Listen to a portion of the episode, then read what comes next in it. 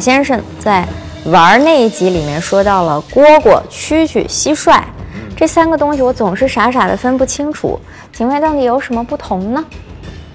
蝈蝈是个儿大，绿色的、黑色的、棕色的都有这么大，它是爬树枝上的。嗯，蝈蝈是一种鸣虫中我们常见的鸣虫中最大的。这个蛐蛐儿就是蟋蟀，啊，蛐蛐和蟋蟋蟀是一个东西，蛐蛐儿是俗称。那么蛐蛐中品种很多，你比如比较低声鸣叫的有油葫芦，嗯叫叫嘟嘟嘟啊，就冬季在屋里搁几个催眠。打架的一般都是蛐蛐，就是蟋蟀。然后这里还有一些，比如俗称为棺材板儿的那种，它它打架也打，但是打的没那么凶。油葫芦其实也打架，凡是这种鸣虫雄性之间、公的之间都会掐，不掐怎么喜欢女孩？怎么在女孩面前显示自己的肌肉？这个各种动物都差不多啊。低等高等都一样。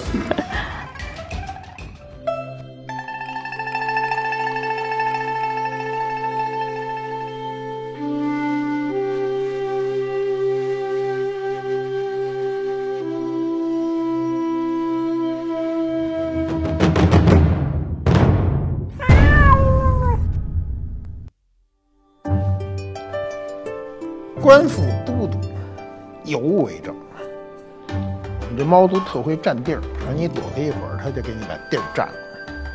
今儿说这事儿啊，有点扎心啊！你们老看着我说我捡漏捡漏啊！我先说我这么多年失之交臂的重要文物。过去有句老话叫“毁清了肠子，毁清了胃”，一下子毁到了旧社会啊，毁清了肠子啊！我自打啊喜欢收藏这事儿啊，这肠子就没红过，嗯，这都是清的啊，老后悔。哎，您慢点儿啊。文物收藏啊，说悔青了肠子呢，实际上是俩意思。第一个意思呢，就是买错了，买的时候倍儿高兴，倍儿激动，回来一琢磨，哎呀，这东西错了，买打眼了，所以沮丧啊，沮丧的不得了，这叫悔青了肠子。还有一种是什么呢？是失之交臂，这东西你本来能买，你因为种种种原因你没买，所以回来也后悔，悔清了肠子。那么我今儿说的就是第二种啊，就是失之交臂的。我喜欢瓷器啊，时间特久，现在算起来都有四十年了。那么最初喜欢，因为没有多少人懂啊。我这个天生悟性好，我原来讲过啊，什么叫天赋啊？就是你天生感受比人强。我们喜欢这个瓷器的时候呢，当然就知道在瓷器中最贵重的是什么呢？就是大名鼎鼎的珐琅彩。珐琅彩高贵啊，出来就是宫廷做的。康熙、雍正、乾隆三朝啊，最好的一定是乾隆的，不是康熙的。为什么？康熙刚创烧，有很多不尽人意的地方，到了乾隆，炉火纯青。大量的明清官窑都是在景德镇烧造，但只有珐琅彩这种御用的把玩的东西，是景德镇烧的素胎，挑好了以后运到北京，运到紫禁城内，然后由宫廷画师按照皇上的旨意画好了，在宫廷开一小窑烧造，啊，这是我们以前讲过。那这种品种就很少，产量也很少，拿着给皇上玩的。在民国革命以前，故宫博物院一九二五年没成立以前，没有人见过，除了皇家的人能见着。你不进去，你见不着啊。所以，一九二五年故宫博物院一向社会开放，乌拉拥进的人第一眼就是珐琅彩呢。现在看珐琅彩，是吧？我二十多岁就知道啊，就喜欢。那时候因为没有书啊，就尽可能的找各种资料，就钻营各种机会去去学习去看。啊，故宫的展览都看的，就是熟到任何一件东西你挪个窝我都知道。改革开放啊，这宣布改革开放呢，是一九七八年的事儿，那到今年呢，就整整四十年了啊。四十年呢，改革开放的头十年那动动静不是很大。就是他首先要拧观念啊，我们禁锢了那么多年，突然要把观念放开是个很难的事儿。那么我就去呢上海出差刚一开始改革开放的时候要急需外汇呢，然后北京、上海的这种最重要的城市有一家商店叫同样一个名儿叫友谊商店。友谊商店是赚外国人的钱的啊，一点都不友谊，他跟中国人不友谊，他专门赚外国人的钱。那么，那北京友谊商店也有很多文物啊，但北京文物商店，北京这个毕竟有过去的老先生啊，他把关把的严，所以好东西露不出来。上海相对就比较宽松。我到了上海的友谊商店呢，我都记得特清楚哈，我去过好几回，一开始没注意，有一回一眼就看见一碗跟人家不一样。不一样，这碗就搁在边儿上啊，就是边上。我现在都能清楚的想到那个柜台的那个位置在哪儿摆着。那时候就扒着那柜台上看，看呢就跟那服务员就是说：“你给我拿出来看。”那服务员理都不理我。服务员跟我说一句话，说：“能能能先看价钱啊，就是您先看价钱，您再跟我说看东西。什么叫先看价钱呢？就是您先看这东西多少钱？这东西多少钱呢？上个世纪八十年代，这东西标价三万外汇人民币啊。”那是使用外汇券，外汇券从理论上讲是本券与人民币等值，一块顶顶一块。实际上，当时外汇券最高的时候是一块顶两块。那换句话说，这碗值六万块钱。这碗有一名儿，这名儿特长啊，叫这个，它是带主要是黄和胭脂这两色啊。它全名呢叫黄地儿开光胭脂红彩山水文碗。它主要是黄色的地子，然后开光呢，用胭脂红画山水啊，非常漂亮。这东西在当时三万块钱是很贵的。它这为什么那么贵呢？它当时这个我们的文物啊，创收就是创造这个收入啊，它有一个政策，这个政策叫少出多汇，细水长流啊。这当时哎，所有人都知道，干这行的没有不知道的。什么叫少出多汇呢？就是说，这文物谁都知道，卖一件少一件，它不能生产哈。少出就少卖，高少出多汇呢，就是多卖钱，就是往死了宰啊。刚开放，外国人来的少，不明白的人多，往死了宰，细水长流，慢慢卖着啊，是这意思。少出多汇，细水长流啊，这个政策至少在八十年代那十年是贯穿于呃国家文物系统的一个。啊，基本政策。那么友谊商店呢？北京友谊商店啊，我也买过东西啊。以后有机会我把北京商店买的国宝级的东西给你们看。现在是没时间啊。这咱们今儿不是说这买的，咱说没买的。我上上海友谊商店一下看这碗了。这碗呢，我就说您给我拿出来看。人家售货员呢，那时候我也年轻啊，我年轻时候长得不像好人，可能是他反正他不给我看，他就说能先看价钱啊，这个。你先看价钱，我看完价钱，我说这不就是三万块钱吗？说您拿出给我看呀，你不能不给我看呀，他根本不给你看，为什么？三万块钱在当时是一天价，他不可能让你一个毛头小伙子拿出来看，万一给猜了算谁的？他不给你看，那我就变成去了以后隔着玻璃看，隔着玻璃看呢，就开始跟这服务员呢就套词呗，跟人聊天呗，就是智商不够拿情商凑啊，拿情商跟人聊天，聊天慢慢慢慢。聊着聊着呢，不定哪句话把人给搞高兴了。你说你看就看呗，拿出来给我看，这东西就看了。拿出来一看，这碗啊是乾隆本年的。乾隆本年的是不能卖的，你知道吗？我们国家的文物政策定的非常明确，它叫乾隆六十年是个极限，我们能够卖出去的文物啊是乾隆六十年之后的。呃，按照公元纪年叫一七九五年以后的东西，是经过文物系统的鉴定，打一火漆可以卖到国外去。但是在乾隆六十年以前的啊，就是一七九五年以前的这东西，贵贱不让卖。这东西乾隆本年的，那就换句话说，这是一个不能卖的东西。但上海啊，这个文物系统的人呢，鉴定这东西有难度。他认为画的这么漂亮，这么胭脂啊，胭脂胭脂色，这个是民国最爱用的。你知道民国时候，尤其上海地区的大量的餐具都是画胭脂彩的。你画胭脂彩，再加上皇帝嫩粉嫩粉的这样子，想来想去说这东西不可能是乾隆，那是民国仿，民国高仿，所以他们就把这个东西当成了民国高仿的去卖，卖一三万块钱外汇，就是就是符合国家当时的政策，少出高会，细水细水长流啊，高会啊。刚才我说少出多会，反正是一个意思，就卖的贵贵的，死死的宰你一道算。但你如果这东西是乾隆的呢，这价钱就便宜了啊，就便宜了。但三万块钱对我来说，那个八十年代那三万块钱也真是大数。它有多大呢？八十年代啊，上个世纪就是三十年前，主要的口号就是争当万元户。你想，这一个碗就三个万元户，如果折成人民币，恨不得是六个万元户。那么我当年买过很多东西啊，都是标价外汇人民币的，经过多次沟通通融，都可以以人民币结账。因为国家说的嘛，本券以人民币等值。可是最初的时候，凡是卖外汇的，他不卖你中国人，你必须出示老外的护照，他才卖你。你有钱还得有护照。所以呢，我就每次到上海的时候呢，就有点有这个啊，就追求女孩的那个乐趣啊，就是。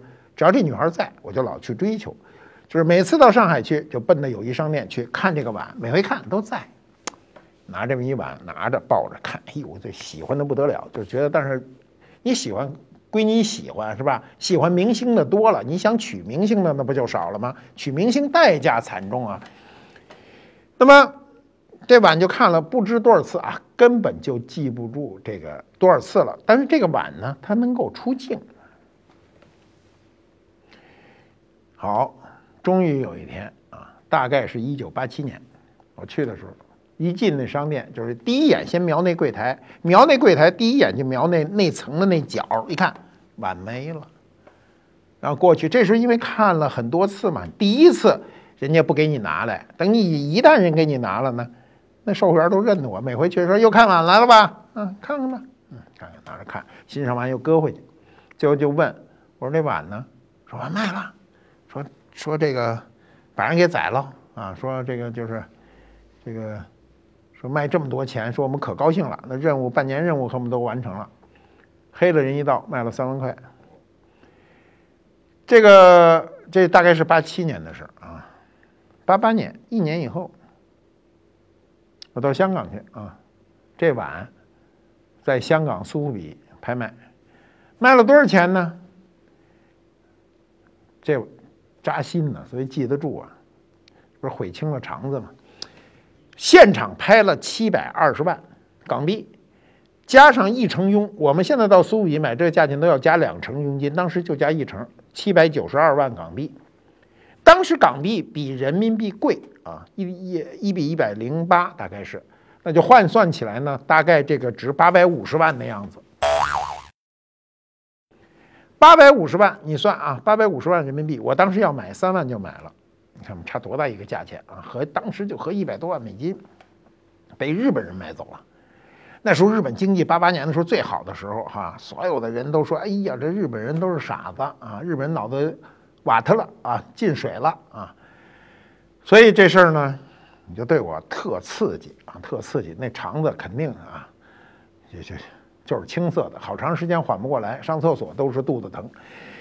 就是人呐，是不长后眼的啊！你说那东西贵不贵啊？它贵啊，它真贵，三万块。可我要知道第二年啊，其实当年就值这钱，拿出去能值合法的拿出去啊，那上面打着火漆可以拿出去，差不多是三百倍的价钱，那我就不嫌贵了，对不对？那我如果买了这碗，到今天还得在我手里，我得咬着牙把它存着啊。这碗特有意思。到今天为止，这碗底下还贴着一个口取纸，啊，你知道什么叫口取纸吗？现在没有，现在叫不干胶。口取纸是原来一种小便条啊，有蓝色有红色的，就打格的两道杠，啊，红的蓝的。它过去口取纸最初的时候，口取后面有一种背胶，这个背胶嘛，我们现在都是不干胶，那个那个不干胶你摸着是粘的，那个背胶是不粘的，所以你拿起来的时候要。沾一点水，它就发粘了，就粘在上头。可是大家都懒得去沾水呢，就拿舌头舔一下子。过去我们贴邮票都是舔一下子把它贴上，贴贴一下。你赶上吐痰就是粘一点而已，哈。那把这口取史贴在这个后头啊，贴在这个碗后头。到今天，你看这价值连城的这这国宝级的文物啊，后面还贴着当年他们的口取纸，上面写着一九六四，钢笔写的。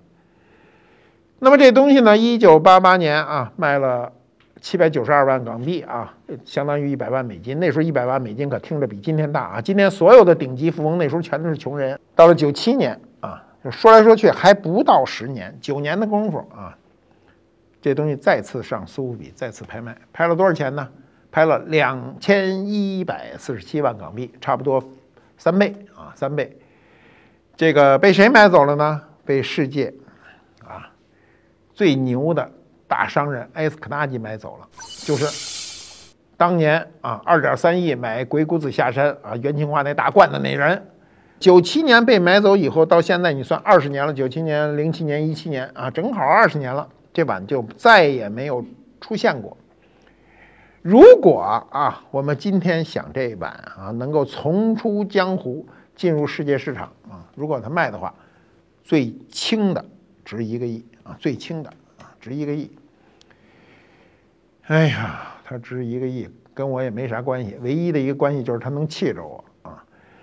这个你们有机会啊，可以看看，我可以给你配个图让你看看。看看这个碗的前世今生啊，看看他屁股底下粘的那张口取纸，这是让我后悔的啊，追悔莫及的一件东西。那么没听够就再说一件啊，再说一件跟这关系没没大关系，是一张画儿。我这人跟画儿没什么缘啊，历史上有很多重要的画儿失之交臂。这张画不该啊？为什么说这张这张不该呀？这张是我的专业呀！当年看见这东西啊，是在一个寒风呼号的一个冬天，飘着雪花的夜晚，看见这么一东西啊。这东西呢，是著名的《陶冶二世图》。《陶冶二世图》呢，它有刊本啊，刻的。呃，有印刷的，我们都看过很多，但是它原本从来都没有看到，一直以为这个东西就丢失了，就没有了。这个东西是什么时候画的呢？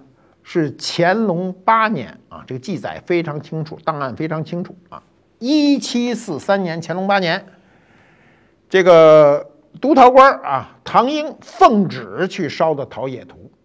什么叫陶冶图呢？就是制陶图。这个冶就是冶炼嘛，就是制陶的这个流程，画了一个图。当时是没有摄像机的，是不能拍电影的。要是现在，就是奉旨去给我把这过程拍过来。所以这个图呢，就当时派了宫廷的画家呢，这个孙护、周坤、丁关鹏三个人去绘制。唐英呢，就撰写图说啊，就是把这个过程就解说词儿是由他写。那么这个这个画册有多少呢？二十开。二十开呢，右图左文，就是右边你打开这个折页，右边是个图，啊，画的这个图是什么意思？左边呢，就是文字的解释，啊，图文并茂。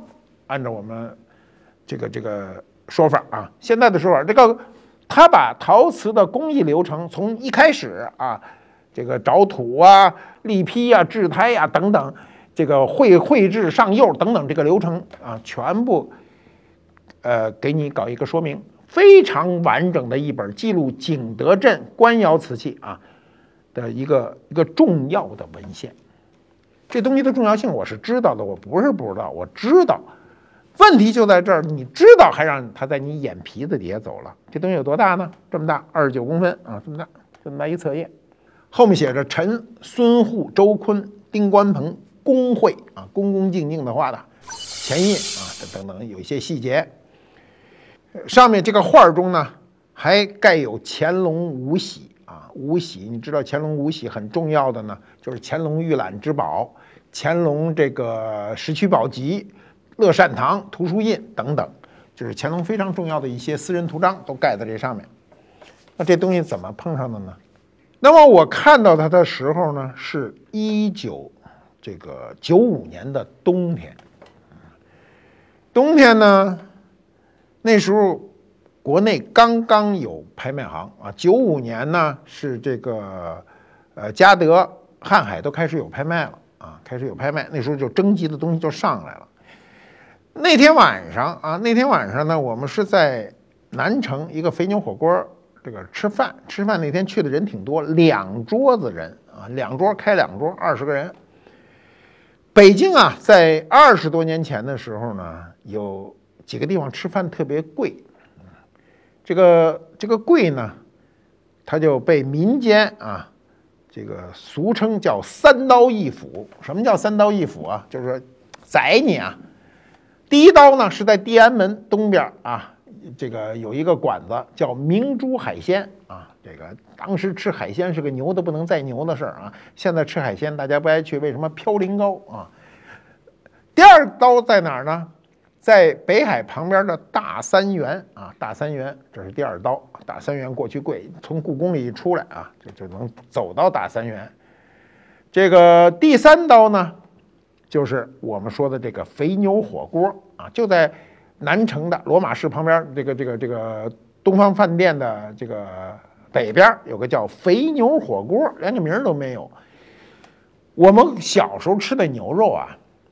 都是瘦牛肉，上面不带白的。我第一次看见那牛肉雪花白，就是在这肥牛火锅看到的。吃肥牛火锅，尤其冬天呀，吃的香啊。三刀有了吧？一斧在哪儿呢？这一斧是指新街口豁口那边上面，上面有一小山坡上，那山坡上有一餐厅叫山府餐厅。你今儿听着像。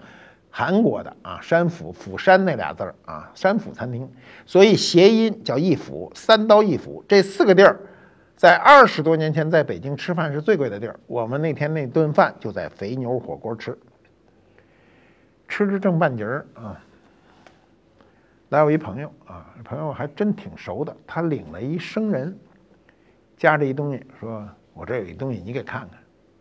结果那天呢。书画界的高手差不多都在啊，我这不是书画界，我是陶瓷啊，我对陶瓷比较熟，家具比较熟，书画不熟啊。结果一拿出来一看，《陶冶图》，国之重宝《陶冶图》。这《陶冶图》呢，这东西肯定南方来的，肯定不是北方的，因为看得清清楚楚，这上面全是一层白膜，然后呢都被水大特别严重的那个水渍。那东西都快拿不起来，都快烂了啊！拿出来我一看，我操，怎么这样了？一看《陶冶图》，我当时就心里扑腾一下子。结果呢，来人说，我们就大家就问呐，说多少钱？那人说三十万块钱。三十万，你今儿听着还不算太多啊。今儿在北京三十万，好房子买两平米、三平米啊。那时候三十万，在北京市，我告诉你，买三十个院子，一万块钱买一院子，三十万太贵。然后我就激动的不行，那肥牛火锅也不想吃了啊！我就在那儿围着看，没人要，因为所有人都是搞绘画的，说画到这份上不值钱啊，这太烂啊，状态太次。然后我说我想要，我想要，人说能出多少钱？我说我这那我努足了劲啊，我出一三分之一的钱，我出一十万块啊，我这喜欢。人说十万不能卖，不能卖，就没卖，卖走了，来人就走了，带着那个。我那朋友带着那生人就走了，走了以后呢，我就无心吃饭了，无心吃饭，我就就回家了。回家了以后呢，就睡不着觉，睡不着觉就给人打电话，说我这妥协了啊。我说十万不卖就不卖，我再加五万块钱，我十五万啊。结果那朋友告诉我说不行，人家这个少了不能卖啊。这一下就把我彻底给弄凉了。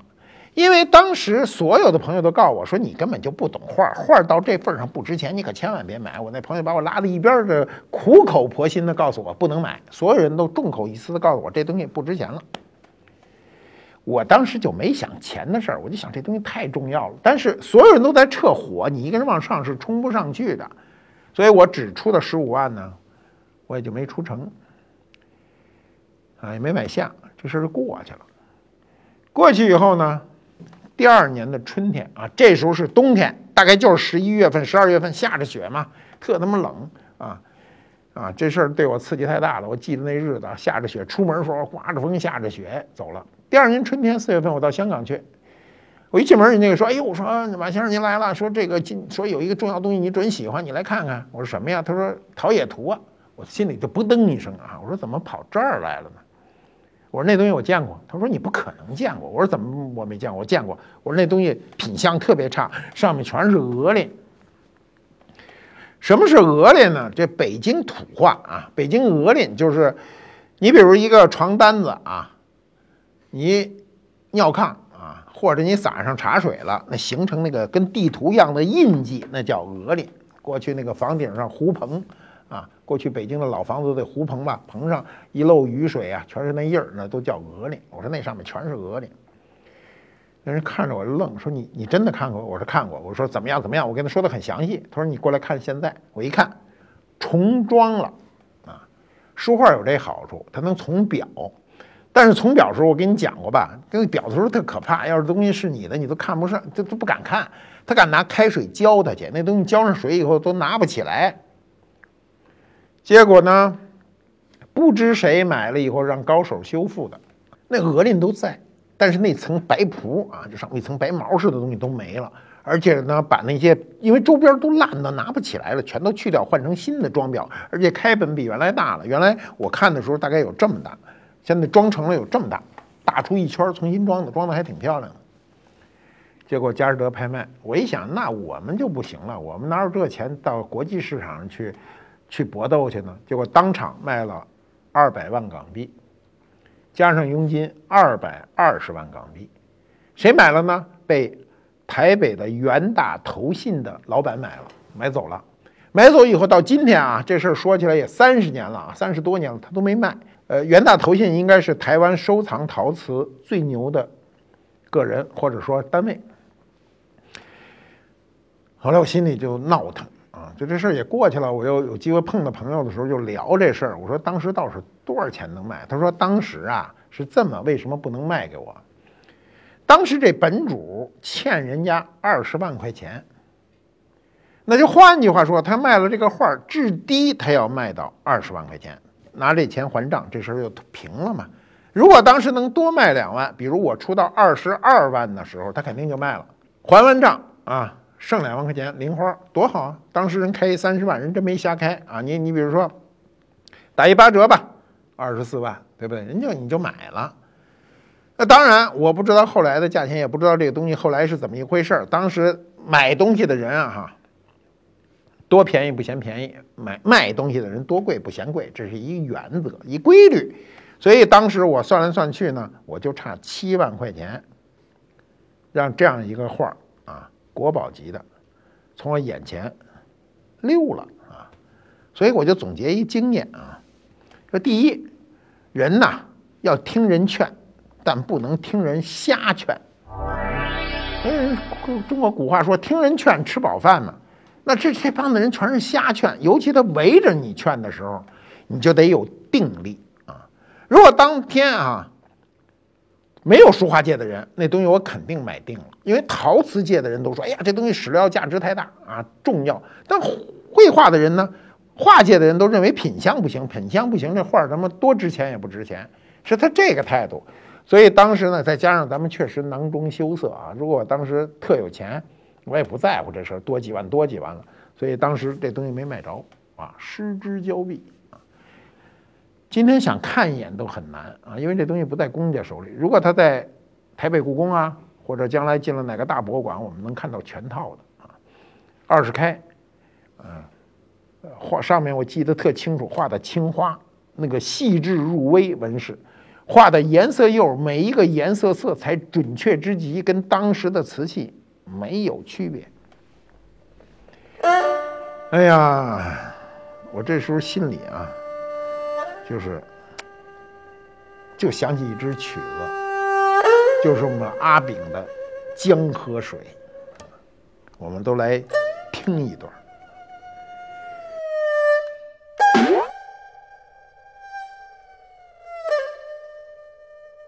那听完了曲子，我们就讲点儿别那么沉重的事儿啊，咱把一个事儿讲的那么沉重，你们光在后面乐了啊。就是我这个回忆得回忆点高兴的事儿，尽管失之交臂，但没有那么痛苦。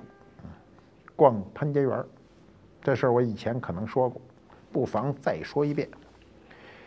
逛潘家园儿是我很长一段时间的乐趣，尤其上个世纪八十年代啊，北京那时候不光指潘家园儿啊，北京比如后海的地方啊，比如这个这个白桥市场啊、虹桥市场啊。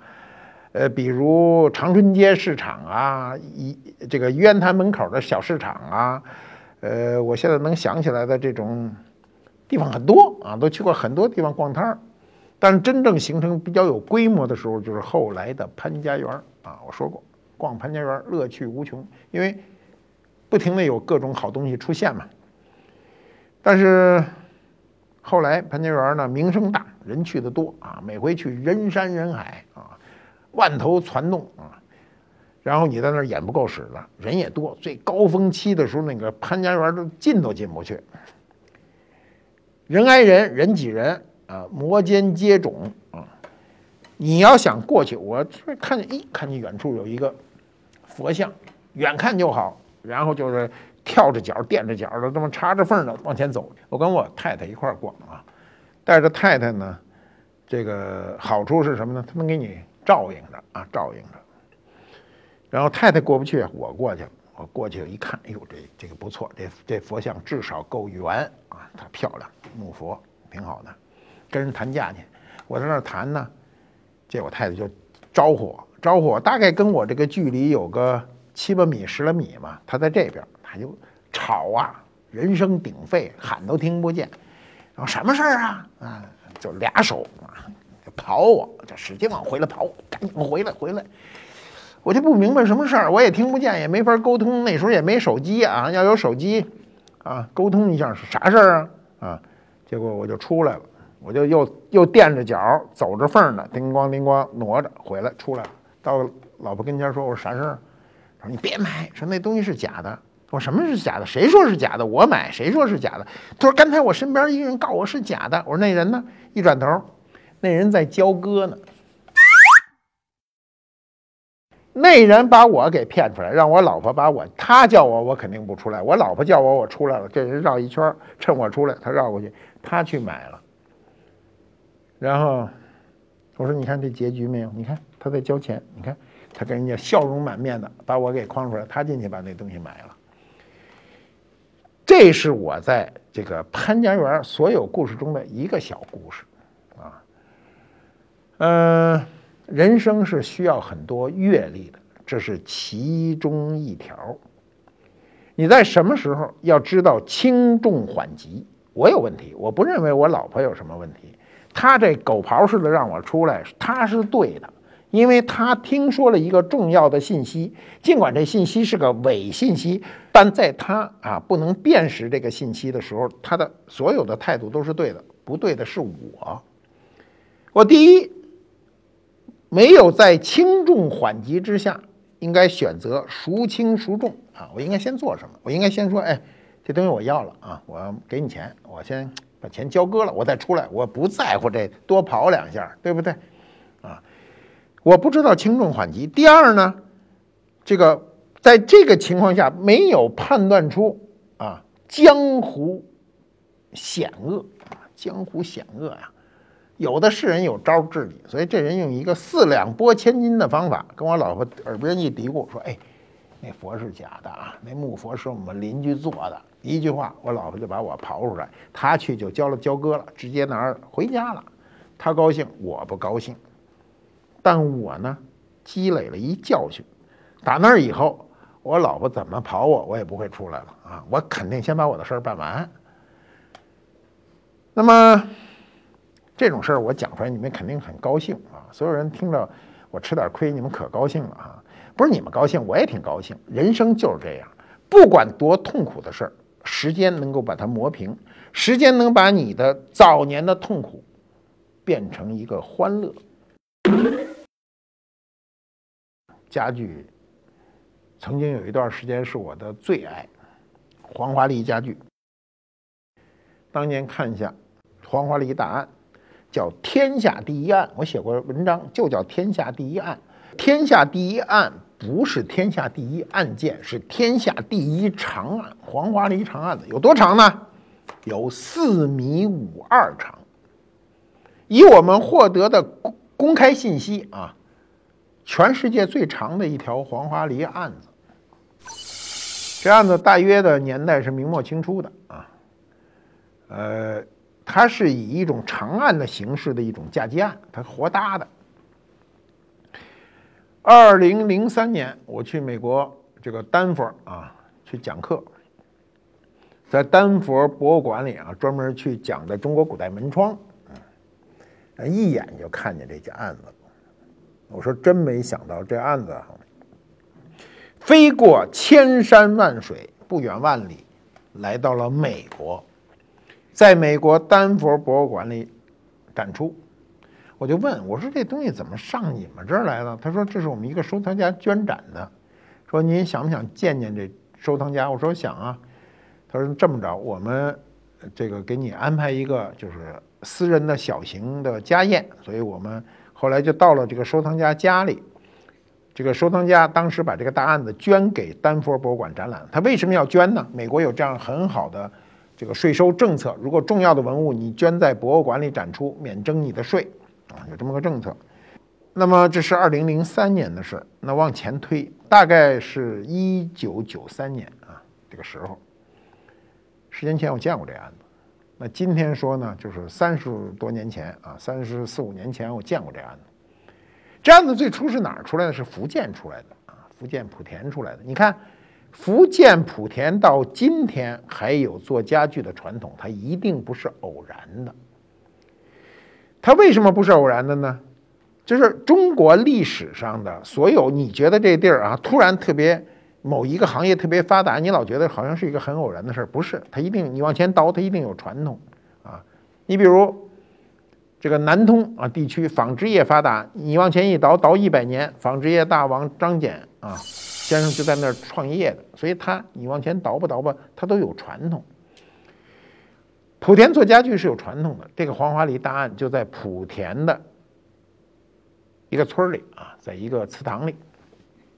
这个当时啊，中国有很多很勤奋的这个家具商人，在中国大街小巷、穷乡僻壤的奔跑，去给你找这些东西。历史上的这些东西，历史上啊，我们家具啊都非常固定，哪儿生产的或者第一次买到哪儿以后，它都很难动换，因为古代搬个家没那么容易。古代搬家一般没法带家具，它不像我们现在有现代的物流，古代没有的。所以这大案子啊，福建的黄花梨家具都好都大，它不像我们过去认为的黄花梨家具呢，主要都是苏座啊啊，北京啊，山西呀。其实福建的黄花梨家具有特别好的，是因为当时有可能这个木头是从福建这个港口上岸的。那么这大案子人看见以后就想买，当时案子还有一部分带有漆啊。这商人去的时候就一人啊，他自个儿跟我说，他第一人去的。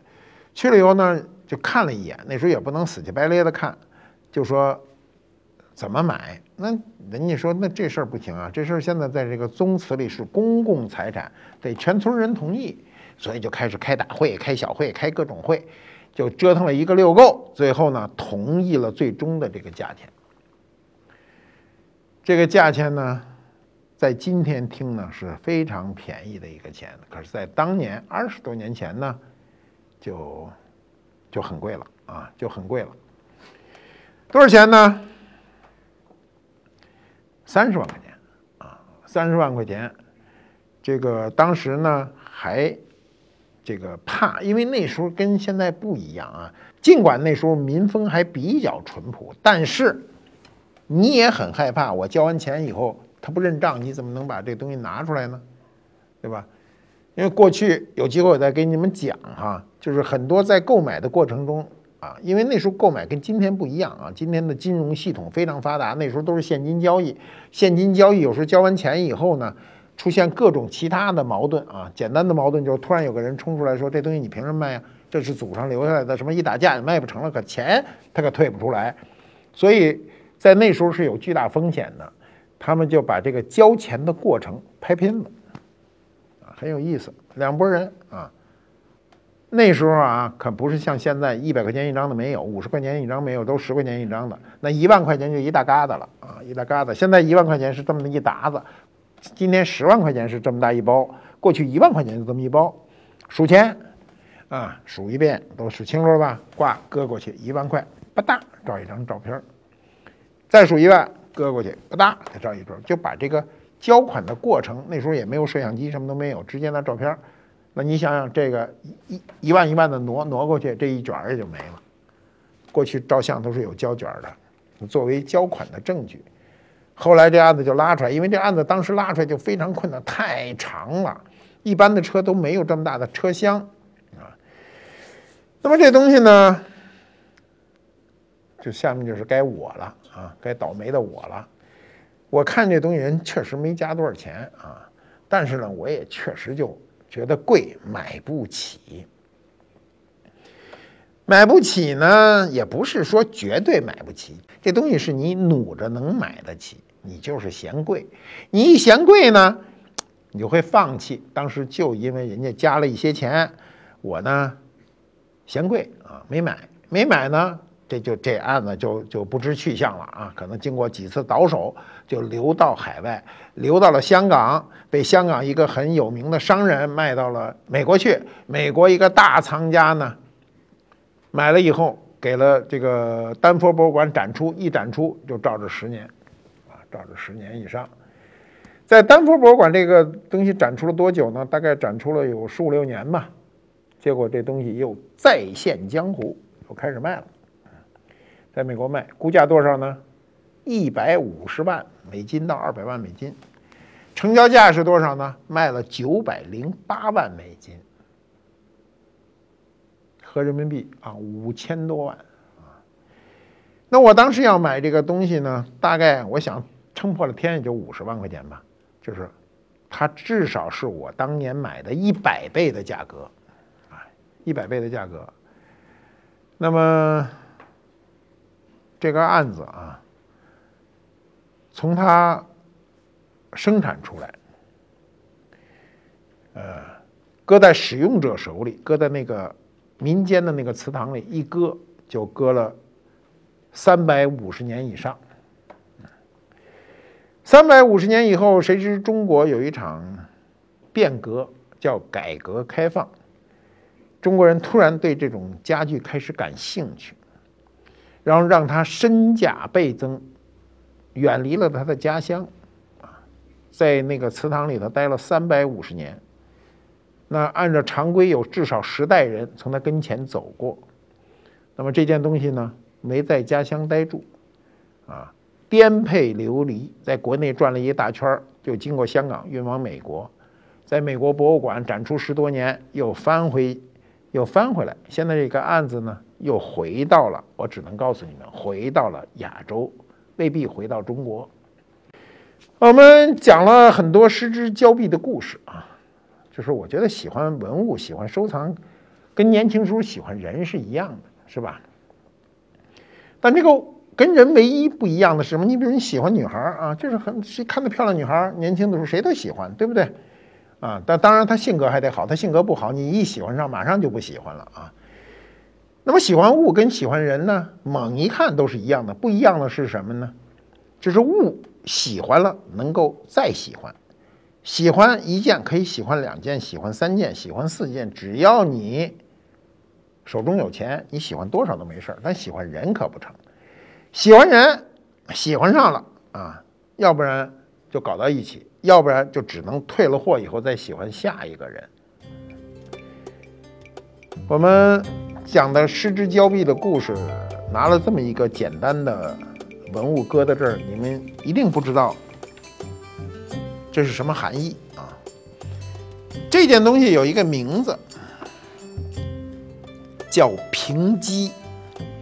平基是中国最为古老的一个家具啊。我们在这个魏晋时期的很多画上啊，比如这个你去敦煌啊，敦煌看到的一些南北朝时期的壁画上都能看到平基，是那时候人坐在地上的，前面。有这样一个小机子靠着，这个平机是可以折叠的，可以折叠的。那么它为什么要折叠呢？它是为了随身携带。那么它随身携带的目的是什么呢？是它当它在一个炕上坐下来的时候呢，它可以用它呢靠着手臂，靠着手臂得以缓冲。我们讲失之交臂。就是因为我们缺少这样一个依靠，每个人都一样，啊，你再聪明，都有你的短板，你再机灵也有犯傻的时刻啊。你们可以从这样一个失去了功能的平机上，能够领略到这样一个道理，就是这一集的收获。我们下次见。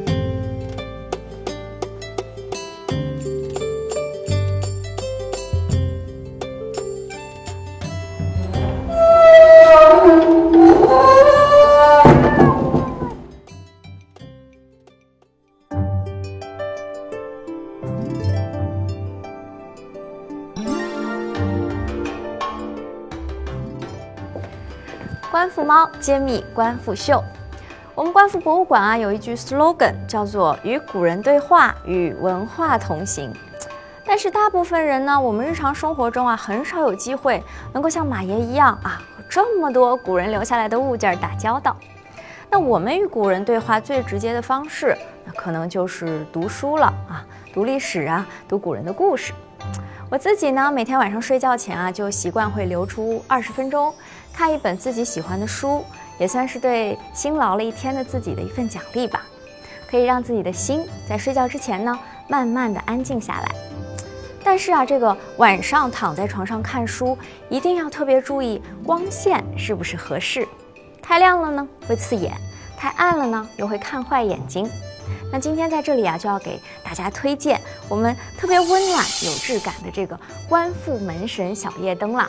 那是由我们的这个两大护法，哎，马都督和马条条来倾情演绎守卫神灵。一打开灯呢，哎，是这样的，是不是很特别呢？漫漫长夜，让观复猫陪您安心入眠。